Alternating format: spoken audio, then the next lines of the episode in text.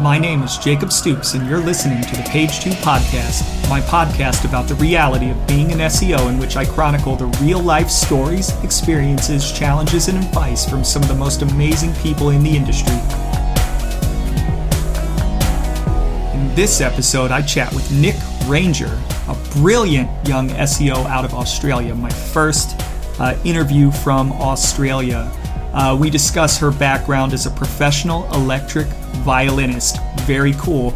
Uh, but she's also been a civil engineer as well as an accountant, and we touch on how all of those experiences led her to a career in SEO. We also dive into why curiosity is very important for our job, how to work with developers, how to lead teams, and much, much more.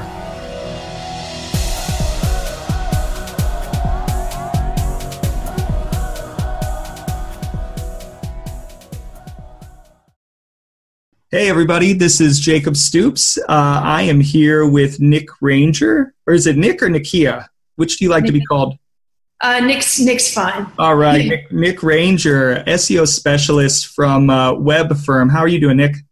How you doing? Um, lots of love from Melbourne, Australia. Yes, yes, my first international guest. So very excited. And um, for those of you that don't know, I am a very, very awful project manager and or coordinator. So it took uh, well over a month to finally get the timing um, all right. And Nik was super patient with me and we're, we're finally here and finally ready to talk some uh, some seo hey love what you're doing and really really happy to be a part of it. Thank you.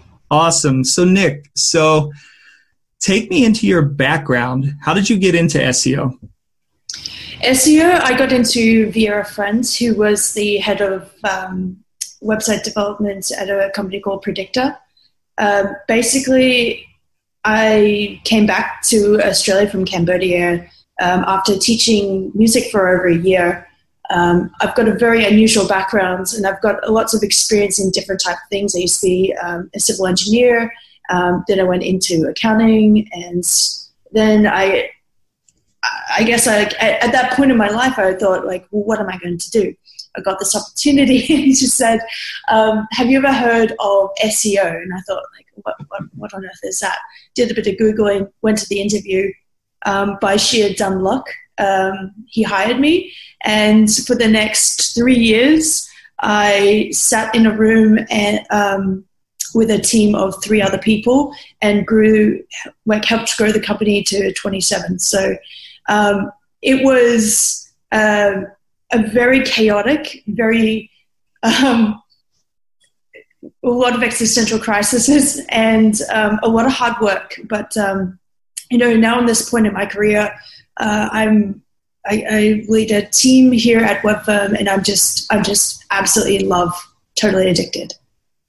So that that has been kind of one of it, it's been my reason for doing the podcast, right? There's a lot of people that do podcasts within the industry that it's straight knowledge sharing and like I absolutely feel like that will and should come out um, as I as I talk to people. But what I'm more interested in are the many many different backgrounds that people come from, and I think out of everybody that I've talked to thus far, it sounds like your background might actually be the most interesting and um, diversified.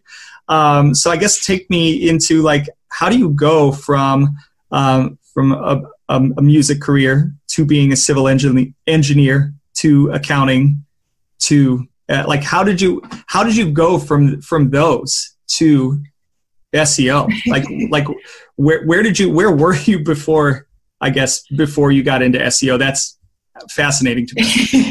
I think the underlying thing um, throughout all of it is if if I'm interested to find out um, an answer to something, it's going to bother me until I figure it out. So I think that kind of application um, really helps me out in, in, figuring out what I'd like to do, and um, ultimately, I, I guess like now I'm at a point where um, I do things not because I'm inspired monetarily, but I'm inspired by curiosity, and I think that really underpins a lot of those those uh, changes.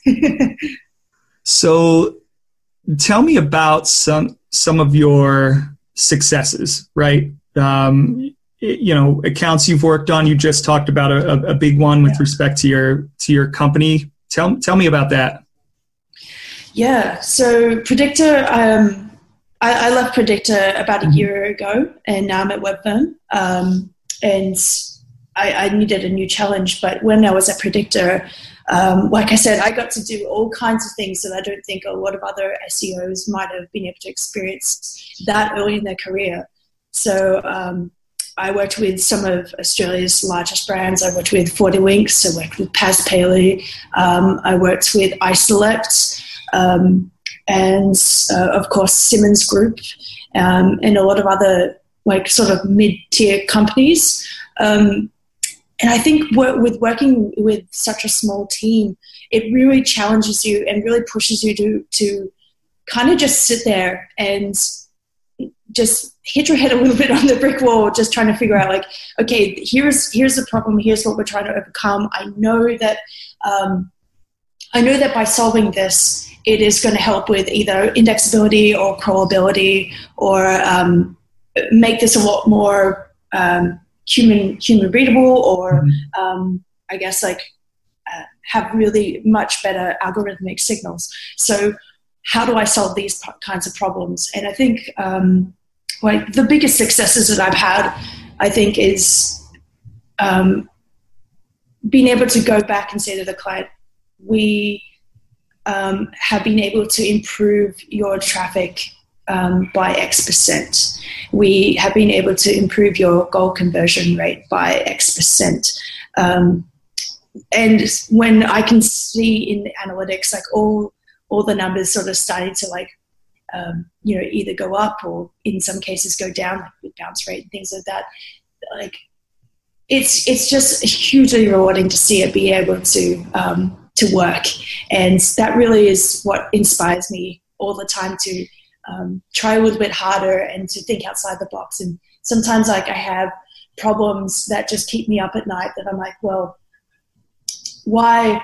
Like, you know, if, if we need to like change the files, like because it's being loading from the CDN a bit differently, um, but if we do that, it's going to like delete all the apps that are actually like improving site speed. Like, what, what, like, how can we get around these kinds of issues? Um, you know, that's a shop, Shopify issue, but um, like th- those kinds of things, like they just they just um, they just annoy me to the point where I, I have to either um, go outside the expertise um, that I know and ask the community, or um, you know I just spend hours on Google just googling everything I can on testing and yeah, um, I think my biggest successes really are being able to um, have like huge hitters, like being able to rank for health insurance, um, being able to rank for beds, um, both number one in Australia, which is a huge achievement, I think, in a lot of people's um, books. But um, it really is that, that kind of like client interaction and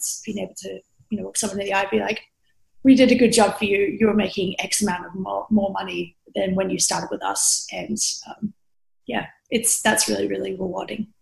Yeah, de- definitely. It's um, in my experience a thrill watching the results kind of go up and to the right after um, after things start to to get implemented, um, and, and it really happens once things start to get implemented, and it, it takes some time, but it eventually, slowly but surely, starts to, and sometimes even less slowly, starts to go in the right direction, and it's incredibly rewarding to be on the back end of that and go see, I told you so.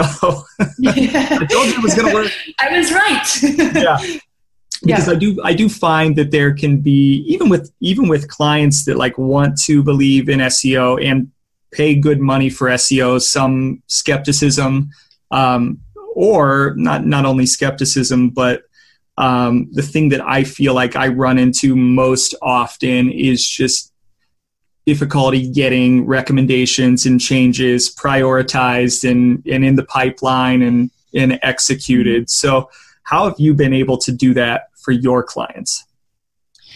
I have, um, I think the success of being able to um, really literally do anything is communicating ideas, um, mm-hmm. communicating um, this is the reality of the situation this is your um, this is the goal that your you have and your company has, and um, this is how we're going to creatively be able to um, you know match those goals with the strategy that we tailor for you. Um, I, I, I, actually now that I'm with Webfirm, Webfirm's a different company. And we've got a huge huge client profile, and um, I'm finding like a lot of personal reward with working with smaller smaller clients, like with um, smaller budgets. We're having to be a lot more creative in the things that we do, um, and I, I, had one client that's literally said like, um, you know, I, I'm I'm just ticking by. I don't have a lot of money. I, I know that we're probably not going to get the best amount of care because I've looked it up online, I've asked mm-hmm. my friends, and they're spending X amount of money and getting this result, and all I have is this. And I don't know, it just kind of struck me on a very human level. Like, you know, this is this person's whole livelihood, this is their family, this is their mortgage, mm-hmm. and, you know, what can we do um, as like, as professionals, but also as people to help each other? Um, and like this this is something that like I probably shouldn't do all the time, um, just because like for a business benefit. But the time that I put into that client, um, I just like started like doing a little bit of my own like um, messing around with their CSS and the HTML and building the little like custom buttons and um, setting it all up nicely and um, you know breadcrumbing everything and making it all really really quite quite slick and um, yeah, like last week, I sent them off an email and said, like, you know, year on year and data, we've had like a 348% increase in your in goal conversion. So, and he's like, this is I, I, ha- I have up and I have up until August booked. This wow. is insane. I've I've never had that. I've never had that. And um, like when it has like that really real world application, um, particularly when the someone's come to you and said like I, I don't have any money like I'm I'm struggling. Like mm-hmm. that's that's that's amazing. That's really really incredible. It's um it's interesting that you bring up a story like that because I have a a family friend who was recently approached by a, a small agency here in in town and I'm in Columbus Ohio um, won't mention the the agency's name. I've I've been at big agencies and I've been at small yeah. agencies, and I'm familiar with this place. And um, part of me, and and um, this family friend runs a a nonprofit, um, and her nonprofit is focused on taking and, and making custom blankets for uh, children that go into foster care. It's called My Very Own Blanket and um, so they make this blanket, and that way these children have something that, that's there to comfort them when they're going into this very stressful situation in their in their lives. And um, so she had this this company approach her to do all kinds of different marketing things. And I remember being at a small agency and. They always i guess they always say like yes we're going to get you x y and z and you got to pay this amount of money. But for for a nonprofit like that who's not really bringing in revenue the only way that like she's going to be able to pay that is if the money comes out of her own own pocket. And so she's she said jake what would you do? And um, being a part of that i know the reality is that there's a salesperson and they promise this vision, but then the person on the ground who probably has 20 or 30 or 50 or 100 clients, right? And that that money is going to be output into a certain amount of hours or time that they can spend, but chances are they're going to be spread thin. They won't have the expertise in um, in what she's trying to do, and they're just trying to get by and keep their head above water. And the amount of money that she is putting in will versus the work that she's going to receive in return probably isn't going to get her what she's looking for. So she reached out for me to to help her, and I'm going to do my best to kind of do the same thing um, that that you that you have done. So that's a that's a really nice story and really awesome that you've been able to um, to drive that impact for somebody that really need it to the point where like if they had put their faith in maybe somebody else who who doesn't have maybe as much integrity all that money would have been going out the door and maybe they shut their business down right? So yeah. yeah. I mean so, that's it's so scary because that's a harsh reality sometimes yeah. Uh, you know we see it for small business we see it for large business um, no one is immune um, it, like if you if you have a if you have a site if you sorry back it up if you have a business um, you need to understand where the attention is and be mm-hmm. able to place like your product your service where that attention is and be able to understand um, users and you know going back to seo um, a lot of that comes from user intent and I like trying to unpack that and um, be able to place that logic into uh, you know the format of a website. Mm-hmm. Um, and I, ideally, that's that's what we're trying to do here. Um, I, yeah, I, I, think I think like just working with a lot more um, smaller budgets really teaches you um, to be a lot more critical of your priority lists. Um, and if I can impart any sort of value there, I, I would definitely say like go in pretty hard with technical fixes um, mm-hmm. in in the first instances. Like a lot of people imagine that like SEO is just oh yeah you just change a couple of title tags and um, meta descriptions and H1s and that's kind of like what you do right? Like sprinkle the keyword on it. Yeah, yeah, this quote this quote unquote magic. I I, right. I find like the whole um, concept of SEO being um, magic like a little bit hilarious and uh, it's it's not magic. It's um, like there's like it's a lot of problems, but it's very very logical, methodical work to me, um, and it's always making sure that I'm keeping to the logic of always thinking like, is this going to better like better serve the user? And it seems almost silly to constantly reiterate that point, mm-hmm. but I mean that's literally what we're trying to do here. Um, Google makes it so that um, they change your algorithms and um, in that it's always going to be better serving the user at the end of the day. So if we're playing the game with them, that should result. I, I, I don't know. I mean, I, I don't know why that goes over some people's heads. Ultimately, what you're trying to do is just make the best website possible, um, the best experience possible, right? Mm um, whether that's technical or, or, content or even lo- local or um, international, making sure that wherever the, the website is showing up, showing it, the, the client, customer, the website, it's putting its best face forward. Um, so what's it like doing SEO in Australia? Like what kind of problem? I, I, I primarily focus on the US. Now, granted, we have some clients that have sites elsewhere, but my core is the, um, is the US. So, what's it like? I guess with your core probably being Australia centric, or am I mis like am I misreading what your client client base typically like focuses on?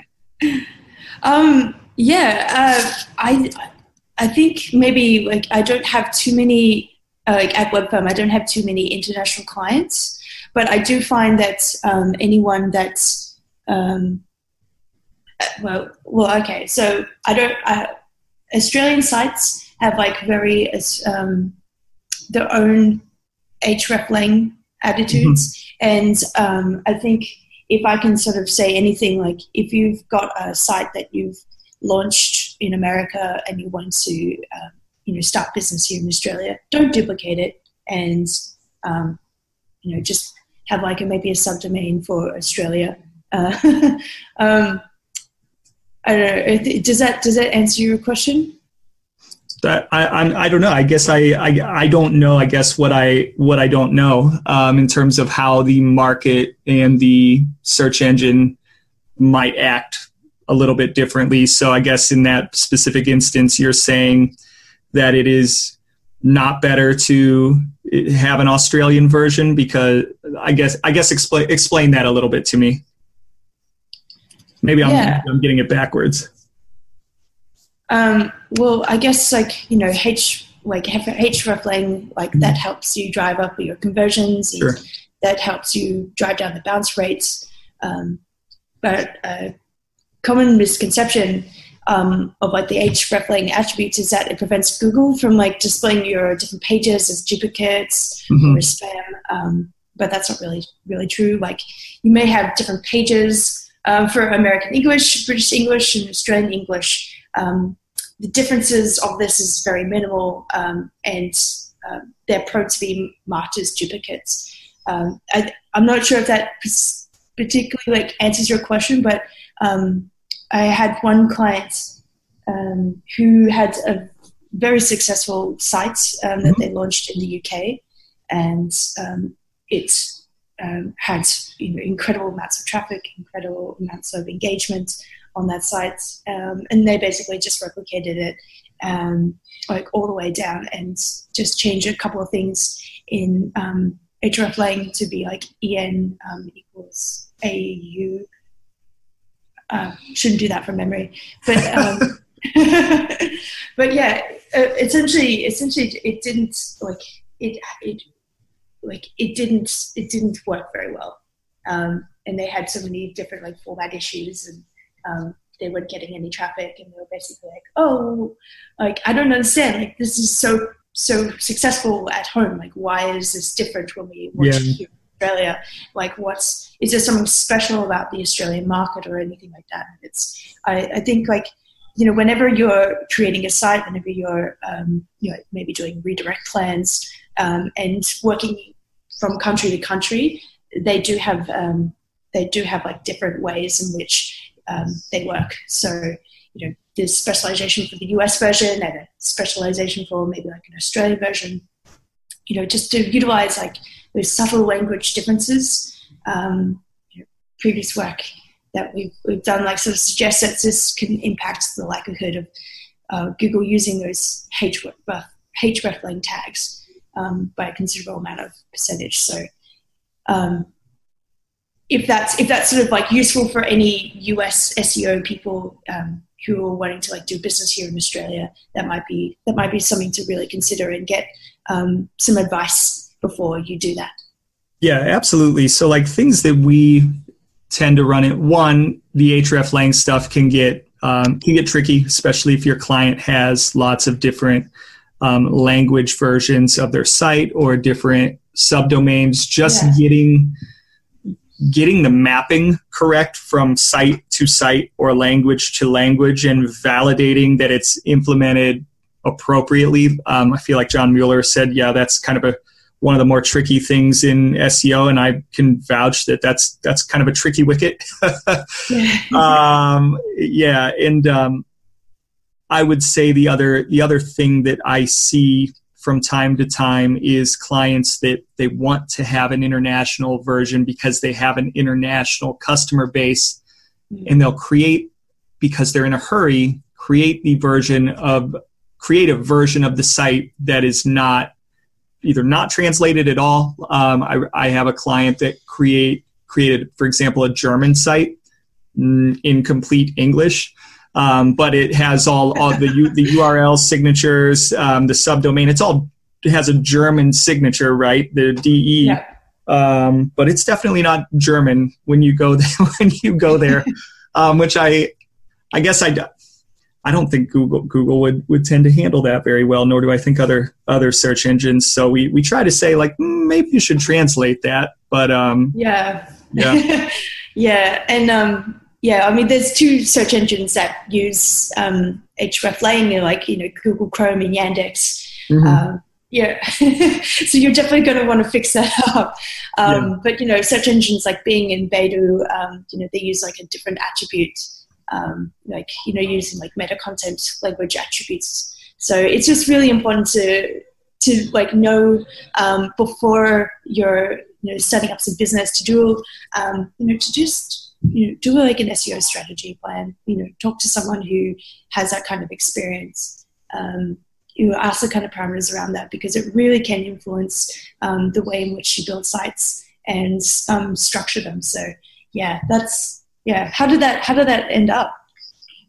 It's still ending up at. The, we're still working on it. Yeah, I'll, let- I'll let yeah. you know. Um, There's I- it can be, I would it can be say- quite tricky. Certain languages, the ones that are translated on the site, are performing quite well. Others, not as much, um, not so much. And it's um, it's a function of them having, and they they know they need to do this, but it's a function of prioritization and having X thing X, Y, and Z that they need to get done. And and unfortunately, this one is just something they need to get done, but it's falling behind certain certain other things. So the the Yeah. in market experience is suffering while they get kind of other other things done. Um, so tell me about some of your biggest failures. That's something that SEOs don't talk about a lot. Failures. Um, I think all my biggest failures really was in the learning process of just really not understanding, um, I guess, like how keywords worked um, in, a, in, a, in a very rudimentary sense. Um, I remember for one client, I had, I just, like, I was given like, like 30,000 pages um, to look at and I, I was still learning SEO, and I was like, I don't, I don't know what to do with this. And you know, I was in the office. There, like, uh, like the dev was working, um, and at the time, like we weren't really. I didn't know that it was okay to ask like a million questions, Mhm. um, and they're sort of like you know sitting there with the headphones on, just like coding away, looking very very grumpy. yes, um, almost always look grumpy, even when they're not. Yeah. um, and I, and like you know, so I sit there for three or four days writing out, um, maybe like I think I did like forty unique title tags and no 40, 40 unique meta descriptions and unique title tags. Um, and I just copied and pasted all the um, meta descriptions across 30,000 pages. Um, and I did this all manually.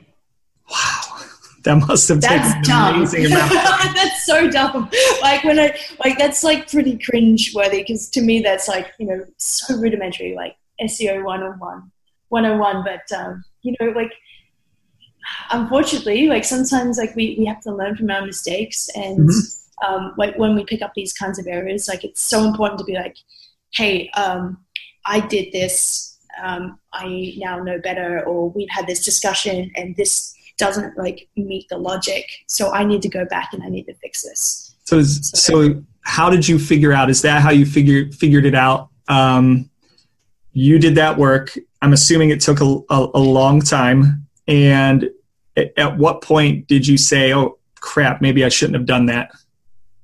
Yeah, um, this is sort of when I was, I first was starting to use um, Screaming Frog, and Mm. it was sort of like suggested to me, like, hey, um, have you seen this thing called Screaming Frog? It's really awesome. It can it can show you where um, you know you haven't, you might have missed something, or if there's um, like you can look at internal links, you can look at out um, like backlinks, you can look at um, tab tags, you can look at meta descriptions, H1s, H2s, etc., and all the like. Um, and I started just like reading on like how best to use Screaming Frog, and it taught me a lot about um, how to structure your site, um, how to write for for your site, um, what makes it um, human readable, what makes it bot readable, Mhm. and like that was like a very quick like oh crap. Oh no. And then i did a crawl over that site and then like i just saw like the duplicate or and Over and um, over and over. yeah just being like oh crap. Oh no. Oh no. I'm gonna have to go back and do all of that. Um and it, yeah. at what point did you realize like because we've one of the topics we've covered with several different people is seo to tech or seo i should say to developer interactions and how sometimes they don't always don't always go that well um, for any number any number of reasons. And then we've talked about how we can make them go better. At, at what point did you realize it was okay to go talk to the developer? Um, I I still didn't really talk to a developer for maybe about two more years after that. So um, I've only really started um, really talking to developers a lot more maybe in the last year, um, which might sound a little bit crazy, but um, like it was it was like it was I was literally in a separate room to the to the devs, mm-hmm. um, and it just it just never really like we didn't have that kind of company culture to be able to like go up and ask. Um, and I think a lot of my growth might have been stunted from that. Um, and it was really like like I went to a conference like this is going to sound like so like hey if you haven't gone to like one of those SEO conferences you should go kind of things but like I literally went to a conference and started to meet other SEOs and um, realized that um, realized like why um, my experience was so different I realized that um, I was maybe a little bit um, smarter in, in some areas but really naive in a lot of others um, and linking myself to a community and having people to ask that did what I did. Because um, granted, like I like I was apart from the CEO, I was the only one technically doing SEO for mm-hmm. the for the company, and um, with that kind of responsibility on your shoulders, um, it's kind of like, well, I have to ask a lot of questions, um, or I have to bring up issues which would then get solved without me. And I thought, well, like if I'm going to be able to be a better SEO, I want to be a part of those discussions. I want to understand um, how script works a lot better. Um, and I started like reading like um, W3C, um, just reading um, a lot of different forums, um, building up a, like a wonderful wonderful um, of, of really lovely friends. Um, and I just kind of like have a lot of people to ask now if I really, really get stuck. But I think, um, I think really the success that I've been able to, to attribute um, is just from literally just sitting there and not leaving the post until I've fixed it.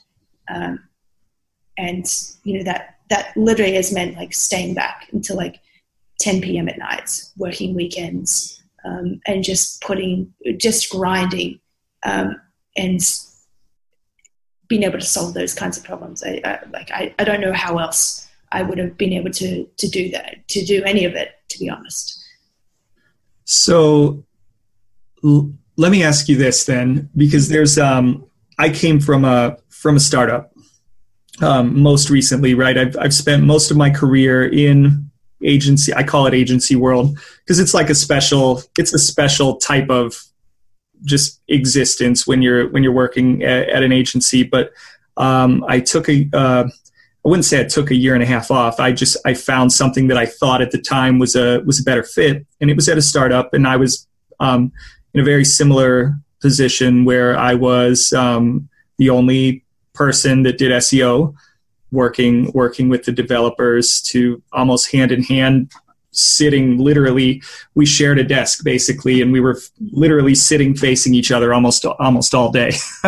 I'm sure you got tired of looking at me. Um, i found that when um, there there was a similar culture right um, that people didn't really talk or talk enough and a lot of things got done without um, without really thinking about all of the marketing or SEO or customer implications. It was just churn and burn. Uh, push it, push as many updates as you as you can, uh, as quickly as you can, and think about it and fix later. Um, oh my god! I hope they don't do that for WordPress five. Right, right, right. um, and it took a long time. Um, it took probably, if they had been able to prioritize some of the changes that I wanted to make in, initially, results would have happened, um, in my opinion, a lot, a lot quicker. And it took a long time to build trust with the developers, which means, in my opinion, sometimes you have to show them that may, while you may not be like sitting down and writing Python or straight writing PHP or whatever that you yeah. can hold your water um, enough to gain their respect that you know what you're talking about. And then mm-hmm. once you start to get things implemented, um, I feel like a lot of developers are, and, and I try to have empathy for them as much as possible because I find that like if I think I've got a lot on my plate, they've probably got 10 times more on their plate coming from 10 times as many people. So I try to have that empathy because I try not to think that my stuff is always the most important, right? It's the most important to me, but it might not be the yeah. most important to them. So I always try to like put it in that uh, that sort of a lens. But where I, where I find that there's a breakdown is that sometimes the developers, aside from just the general prioritization of things don't ever get to see results. Um, and I found that when you can get um, a developer psyched up about what they're doing because you show them, hey, you you added schema here and look at our results or hey you enabled this piece of content or did this redirect or we imp- we improved the site speed by 50% or we got rid of all the insecure any any number of tactics that you can do um, pointing them to the long term trend within results, it's like a, a snowball effect, right? Um, where like you, it starts off little, and the more and more and more you get, the more excited they'll get, and the more they trust you. And it's um, it's it's really important, in my opinion, to um, to have a good relationship with with your developers, but also to yeah. build trust and respect and show results. Um, and I've found in the past that there have been times where it's almost an adversarial relationship, which not healthy, not healthy. And, and I've I've been a part of that sometimes, and it's not healthy, and it doesn't get um, yeah. doesn't get anything done. Yeah, um, I can I can completely agree with that. I think this is um, a very common kind of conversation that a lot of SEOs have um, with developers and developers with SEOs. I think mainly because um, we'll, yeah, like you said, we're not literally sitting there writing Python or, being able to manipulate certain um, scripts of code. So, like from my my perspective, like um, I'm asking them to fix something, and I'll go in and I'll do like a lighthouse audit, or I'll look at the elements and see where if it's if it's worked or if it hasn't worked. Um, and if I see something broken, then it's usually like I'll get onto Google, figure out why, and then go back and say, uh, this is because of this. Um, can we do it in this way? And um, I haven't always had the best kind of reaction from that because it's like, oh, well, um, why are you telling me how to, to do my job a little bit? And mm-hmm. Um, I think, yeah, just developing that kind of level of respect is really important. Um, and I think, I mean, something that I, I, don't personally do is, you know, share performance reports with our development team. Um, you know, like particularly like when they're making so many um, you know, huge leaps with site performance, um, performance, like from doing um, optimization for speed, for instance, like mm-hmm. site speed and page load speed. So yeah, I think that's something that um, you know is definitely putting in the brain bucket because the the development team that we have here at, at Webfirm are just like you know they're a wonderful bunch of, of people and they work really really hard and we have a really good relationship and I've never had any any issues, which is really really lovely. Um, but I think um, like you know at the at the old company where we had um, we had like a, a, main developer that was my friend, um, and we wouldn't really talk too much about work things, and she sort of like she's a she's a very wonderful, um, very unique kind of person. Um, and she was sort of leading her own team of devs that were all outsourced. And I think the kind of demands of that that does um, for that kind of that kind of role. Um, I think if we empathize with each other and see from each other's perspective, it's probably always going to lead to better results and better communication between teams. Yeah, I've, you you always work harder for your friends than uh, your acquaintances for sure. Absolutely. Yeah. Um, so a while a while ago you touched on leading a team, and this is not something that I feel like I've touched on yet. Um, what is that like for you to be an SEO in charge of a team? How do you get stuff done? What is it like in terms of just the toll on you as a as a person being a leader? Um, I think that it's it's it's new and it's lovely. Um, I think having people that are leaning on you to dictate their workloads and to give you direction and to um, you know to look to you to be inspired. Um, I think that does have a very um, sometimes um, taxing human element, but at the same time, when when um, when we win, when we, we all win as a team, you know, it's so wonderful to go back and say, like, look, um, this is like all the work that you did. This is the context. This is why we're doing it. This is, um, you know, if if I'm getting you to load, like manually load all these images, like, you know, this is ultimately why, and this is why we like I, I think if, if you, put context to anything, like um, it gives people a sense of purpose, and I think purpose really drives, um, I, I, guess, like a little bit more of a happier working environment. And we have a really really tight team here. We all joke together and um, go out to lunch, and sometimes like even spend um, you know weekend weekend events together. Um, so it's really really quite nice. But um, yeah, it's it's definitely something that's I'm still fully yet to come to terms with that. Um, you know, there are there are people that lean on me, and like in turn, I lean on them because I'm used to be such a solo solo worker. So, so what do you feel like you do as a leader to inspire inspire I don't know if that's the right word or the word that I'm looking for, but if you were giving advice to other people in your position, and I'm thinking about people that maybe maybe they're not natural leaders, maybe they're just they're they're looking, or or maybe they're they have a good team, but they're looking for another way to push their team or to challenge their team or to just bring another element. Like, what is your leadership philosophy? I guess teach them how to read data teach them um, that it's good to, have, to always ask questions, always have context of why you're doing something, um, to make sure that you're keeping to the logic in the back of your head throughout your entire process from start to finish.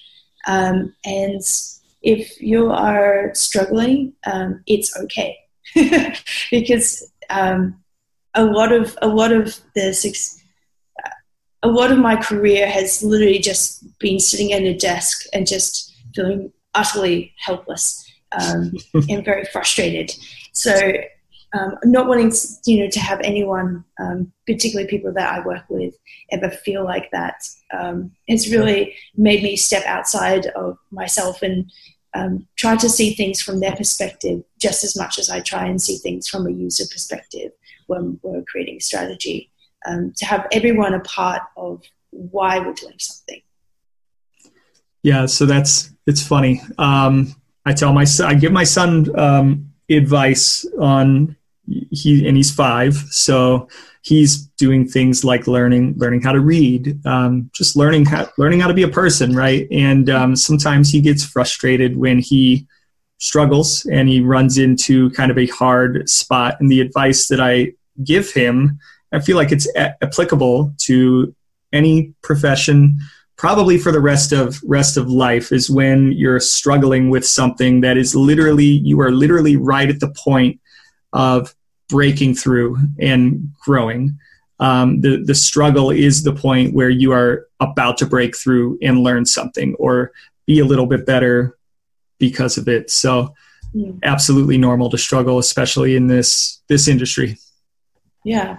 And I think that's that's one of the reasons why this podcast is really awesome because um, like it it sort of takes the the quote unquote magic away from like the the thing that SEOs do and that you know to say that you know hey we're real people we're um, we're not just going to always like um, have every answer I mean we're mm-hmm. we're trying to um, you know, we're trying to get, like essentially game an algorithm that changes daily. I mean, Google says not to do that, but to a certain point, um, that is literally it's our job. Like you know, as white hat as you'd like to, you know, say that you are. Um, just for full disclosure, we're 100% white hat. I don't. um, unless they're like natural citations. Um, but anyway, um, uh, yeah, so I, I, think that that's you know really the strength of this podcast because it like I've listened to other um, interviews that you've done, um, and uh, you you wanted to ask me, um, you know, who was my biggest mentor, and uh, Cindy Krum, who you. Um, I was just getting to that. yeah, she she is she is one of the coolest people I've ever met in my life. Um, she just taught herself how to read HTML um, and really just taught herself how to do almost everything. And I think, um, you know, going back to what I said at the very beginning, I mean, why why do you do what you do? Why do you still sit here and um, work on these problems um, for people, um, for for businesses that I don't know, don't always have like that kind of immediate kind of payoff like PPC does. Um, mm-hmm. Like, where does that constant um, energy and invigoration come from? And it's really that curiosity that I see a lot in her. And, um, you know, Britney Muller is another person that um, really embodies that same kind of spirit as well. Navah Hopkins, uh, like um, Olga Andrienko, um, Ashley Ward, um, a lot of these kinds of people, um, Jason Mun, Harry Sanders, Peter Mead, these are all wonderful people that in some way or another um, I haven't necessarily told them, but they're they're literally the marker that I have in my mind. It's like, okay, when I get to this point in my career, I would love to be um, as um, insightful and as experienced um, and as authoritative on the subject as I deem them to be. Um, so, yeah, I, I, like it's it's wonderful that you're doing this podcast. I I appreciate that. Um, and the the interesting thing is it's it's part of what I love about the industry is the willingness to connect, the willingness to share, um, and the willingness of some people to be really, really, really open and transparent and and honest. So, um, so I had reached out to to Britney, and she she's a busy person, um, rightly so, and um, said, "Hey, I can't do this podcast. I just don't have the time. But here are three really awesome people. Uh, one of which was Cindy, and one of which were was you. And um, you guys were both so willing to jump on, and and um, just for I'm grateful because you're taking an hour or an hour and a half, how, however long we talk out of the out of your day to make time to talk talk shop with with me when you could be doing any number of other things. And there are so many people like that in the industry. And I didn't know Britney. I didn't know you. I don't. Um, I, I, didn't know Cindy, um, but who are just willing to jump on and and help and and contribute. And it's kind of a, my opinion, a pay it forward mentality.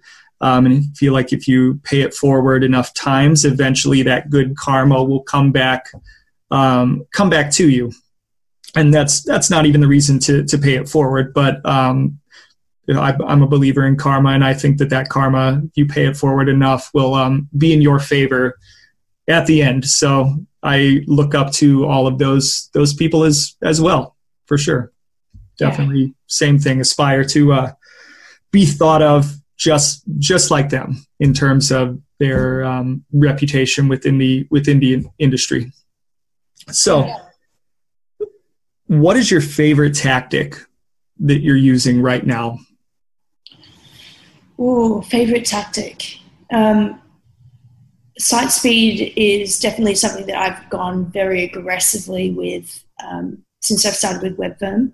Mm-hmm. Um, but it's like I, I I really really enjoy just going through and looking at the site architecture um, and thinking like you know is this is this indexable? Is this crawlable? Um, I think when I when I start off any strategy, um, like ideally, I'm looking for um, the technical health. I'm looking for um, whether or not it is human readable. So, uh, from a user experience, um, you know, is are you able to find what you're looking for? Does it mm-hmm. have like a um, it doesn't tell you something to do. It doesn't give you information. Um, am I do I have any questions like outside of that? Mm-hmm. Um, and of course, you, um, you know, is this is this something that is going to be crawlable? Um, you know, how many errors am I going to hit through that? So I think my favorite thing um, has definitely got to be fixing fixing up that site architecture. Um, having a really good internal linking structure is something that you can do um, to your site without having to um, use any disavow tools or anything like that. Or um, it's something that's um, like with hand in hand with breadcrumbing can really make a lot of really quick and easy wins. And um, I think it's something that sometimes gets neglected um, in favor of other other different things. Do you find when you're fixing architecture that it's more how they're piecing together information through links or that it's messy URLs and not having clean clear hierarchies of URLs and page relationships, or is it a little of both? To be honest, with the amount of uh, the amount of sites that I, have done this for, um, I would say it's definitely a little bit of both. I think that um, when people are uploading content, there is no forethought as to where you're putting it on the sites, why you're putting it on the sites, um, and what the ultimate goal of that page is is is ultimately trying to, to serve. So I so I kind of try and like frame it in a way that's like we're not writing blog posts, we're writing landing pages that serve a particular purpose or a particular goal. Um, and whether or not that goal is to um, you know, go to other different um, informative pages or point back to um, like a product page or a service page or something like that, um, I think to re-educate and to remind people that um, every single page on your website really has to count. And if they don't count, I'm going to bring it up and say, like, you know, do we really need this? Is this serving any particular need? Because I, I look at the crawl log and I haven't seen this one being um, getting much love. And to be honest, um, your site is really only as, as strong as your weakest as your weakest link. So um, you know that's something to definitely consider. So that brings up another another point. Um, Britney, I think, has long been Britney Muller um, has long been uh, behind the tactic of um, either no indexing or getting rid of your low value pages, um, and just by getting rid of the low performing or low value pages just by it's almost like page rank sculpting except it's it's not. It's just getting rid of your your what I call cruft so that your overall and Google says they don't have an aggregate site quality score. I re, I don't personally believe it. And I feel like when you get rid of really bad content it just by osmosis has to increase the authority that's going to the remainder of the content. I have personally had success with with that particular tactic. Um, is that what you're saying by potentially weeding out the bad content? Yeah, uh, yeah, definitely, hundred percent. I mean, I, I think um, trying to put myself in the shoes of you know someone who is coding literally a, a bot to be able to crawl a site. Um, when you know, there are things that we can identify just from looking at it. It's like it's got thin contents. Um, there are maybe like one or two links, or maybe it's an open page. It doesn't um, link anywhere. Um, it doesn't say anything that is useful to a user. It doesn't add anything to the site. It's not functional in any kind of way. Um, to us, it's it's sort of like well, um, this isn't necessarily something that I think um, is useful. So this is definitely one of those URLs that I would put in the box of um, this is something that I would no index. But I also think like um, when a bot is crawling a page, it's doing it um, incredibly quickly, and it only has so much crawl um, crawl budget. So I'm thinking like, okay, well, what's the kind of crawl budget we have for a site of this size, of this domain authority? Um, what, like, how are we going to be able to best that? And I think like, well, in looking at like, what's the aim of this page? Like, is this something that we're going to have to, um, is there some value on this that we can maybe optimize and like repurpose that content? Um, if we are going to do that, what, um, what are what are the is the competing um, uh, keywords that, that we're going after in the SERP? what do those pages look like with all the, um, the, the, content on that page? Um, how would a bot scroll that? So um, I do still look at things like um, word count. I still look at things like um, keyword density. I do look at things like how, like the text to HTML ratio, and um, even where um, certain um, internal links are um, on the page. So it might be at you know line 43 versus maybe line like 503, mm-hmm. depending on the size of the page. and I will look at what the competitors are doing and just to sort of get an idea of a benchmark. Um, and I educate the clients to think a little bit more about, well, um, you know, let's let's give something really useful back to the to the user. Um, but this is essentially what we're trying to what we're trying to best, what we're trying to work towards. Um, and um, it's again going back to it, like it's how you present those ideas um, and how much people work with you to be on board with that is, I think, the success of a strategy because it's um, at the end of the day, it's all about execution. Absolutely. Um, what tools are you using? What are your favorites? Yeah, um, I well, all the the normal ones like you know Google Analytics, um, Search Console, um, Google Tag Manager, um, like SEMrush, Screaming Frog Screaming Frog for many years now. yeah. Um, and um, I used to use um, Ahrefs a lot, but we don't have that at Webfirm yet. So um, it's really just really just those other ones. Okay. Which one do you like the best out of them, though? Um, Screaming Frog, because uh, since they've done um, their updates, to include wonderful things that Sitebulb would do with um, mm-hmm. analyzing the architecture from a visual standpoint of having like that nice little map. Um, I find that really, really easy to um, visually look at um, your entire site and be able to pick out like, oh, okay, this is where um, we've got some orphan pages here. This is a really important page, but we've um, we don't have a lot of links that go towards that to um, sort of indicate that this is an important page. Um, so it's yeah, I kind of feel I, I, I, like anything that makes me feel a little bit like a superhero, like um, like I'm in the Matrix. Um, see all the part, all the moving parts all at once. Um, so yeah, I really, I really very much enjoy that. In coming from your other careers, what was your first thought when you realized that a tool, an important tool, was actually called Screaming Frog? um, oh, I didn't at the time. Like, I didn't really think much of it. I was like, oh, okay, cool. This is just like, um, like some kind of video game thing. Like, what's wrong with these people? Uh, um, okay, okay, that that's that's fine. I don't know. I, I just I, I find that there's like a lot of really nice quirks about um, the way in which we talk about ideas and we, mm-hmm. we have tools and the way that we set up things. And um, I think that's just, you know, to keep us marginally entertained as we you know, just troll through endless amounts of data. That was a really grown up and respectful answer. I like it. Um, best advice to somebody who's just getting into the industry in 2019? Hmm, 2019.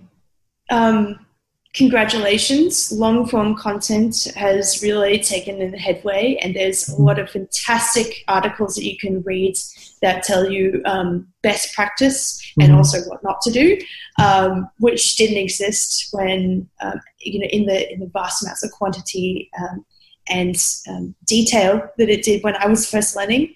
Um, but if if I was just starting out on SEO, I would be asking people whom I respected, um, as well as read everything I could. And I would be watching every webinar that I could because the amount of little nuggets of advice that I pick up from webinars um, helps me in my career a lot more than sometimes the um, practical application of it. Because sometimes you come across um, you come across a problem and it's never immediately clear because you Google it um, and sometimes it's you know maybe the answer is like buried on on you know, page 2 mm-hmm. or like you know or, or on page 15 um, and it might be just like a one small little line um, I, I, I think like a, a, bit of an application of that problem was um, I was try- I couldn't figure out why um, why like all this the this schema wasn't showing up in the SERP,